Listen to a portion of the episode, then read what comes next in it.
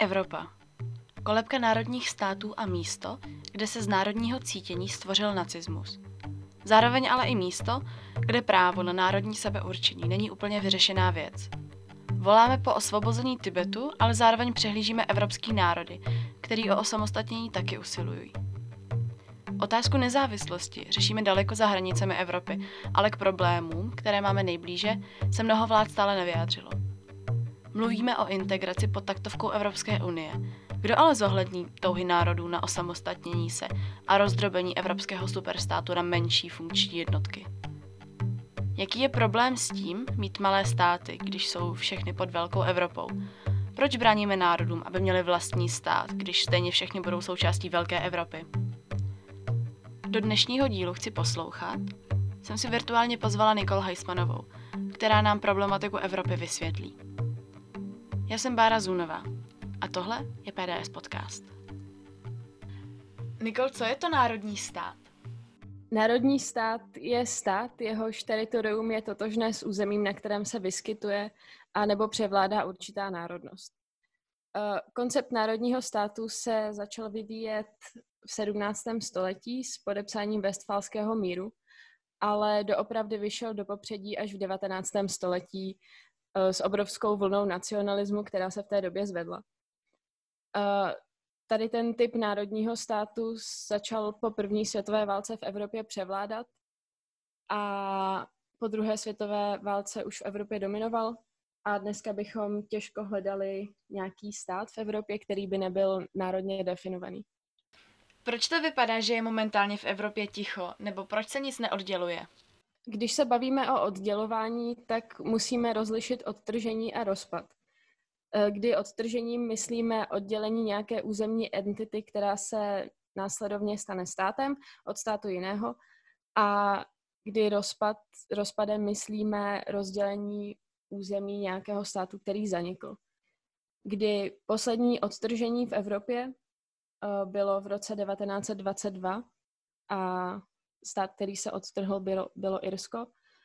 Od té doby nebylo odtržení žádné územní entitě umožněno a jakékoliv žádosti tohoto typu, ačkoliv byly legitimní, tak nebyly brány v potaz.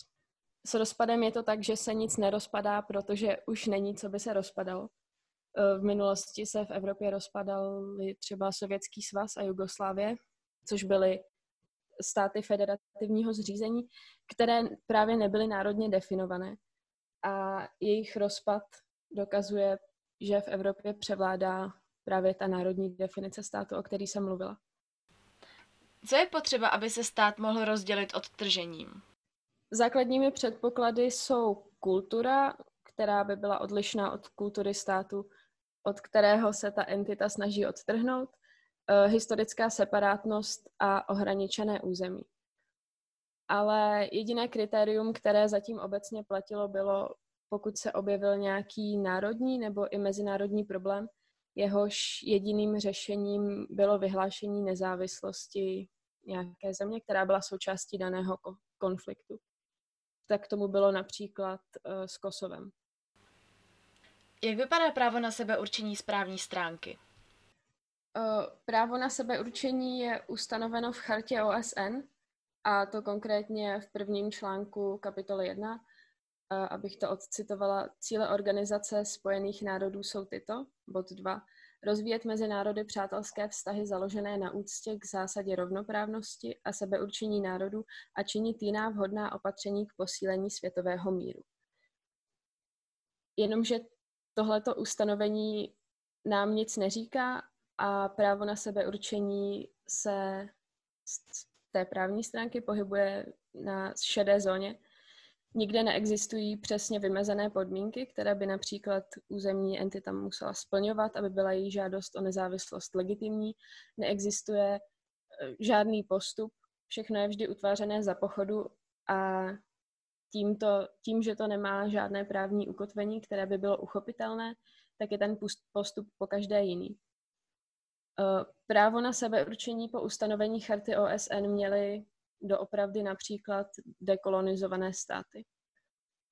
Eh, když už se bavíme o té právní stránce, tak je tu jeden obrovský problém a to je ten, že právo na sebeurčení je v konfliktu se suverenitou státu.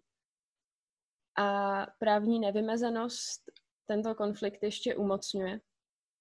A častokrát bez vnější intervence nějakého vnějšího státu zabraňuje sebeurčení nějaké územní entity. Takže lze říci, že právní nevymezenost pomáhá udržet původní stav.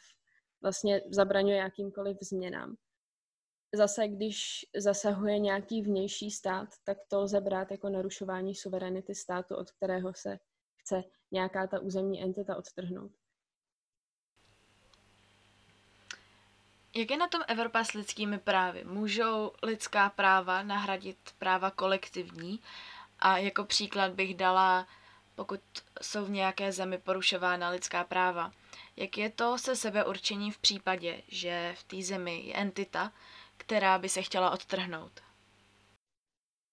Mm, Evropa je na tom různě.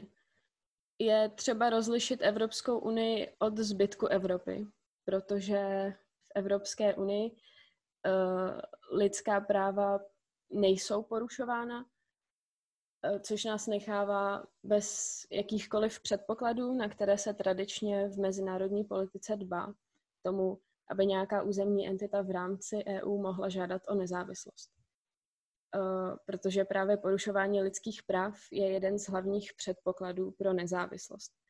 Právě proto, že případě porušování lidských práv je nezávislost často jediným reálným řešením konfliktu.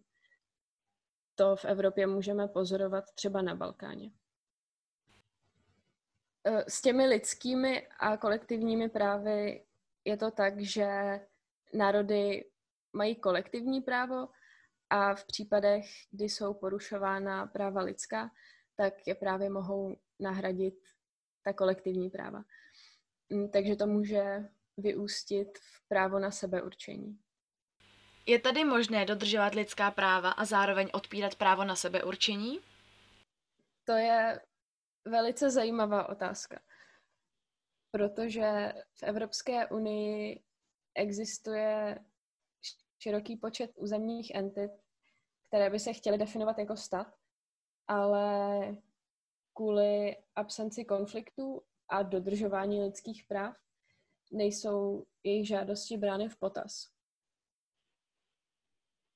Já se tady tím budu blížeji zabývat na naší přednášce na NO 2, na kterou bych chtěla všechny pozvat.